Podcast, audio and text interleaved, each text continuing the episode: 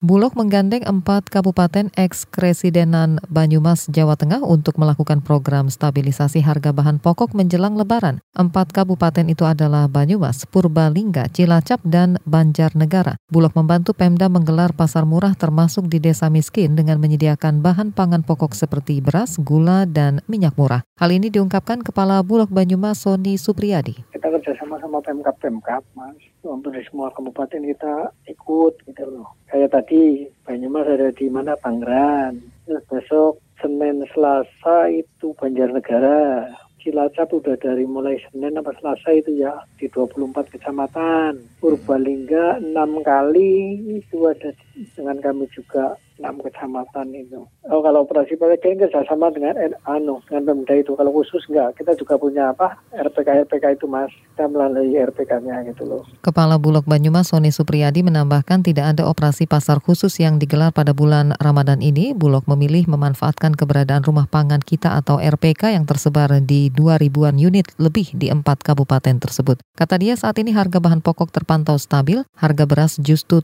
turun karena bertepatan dengan panen raya.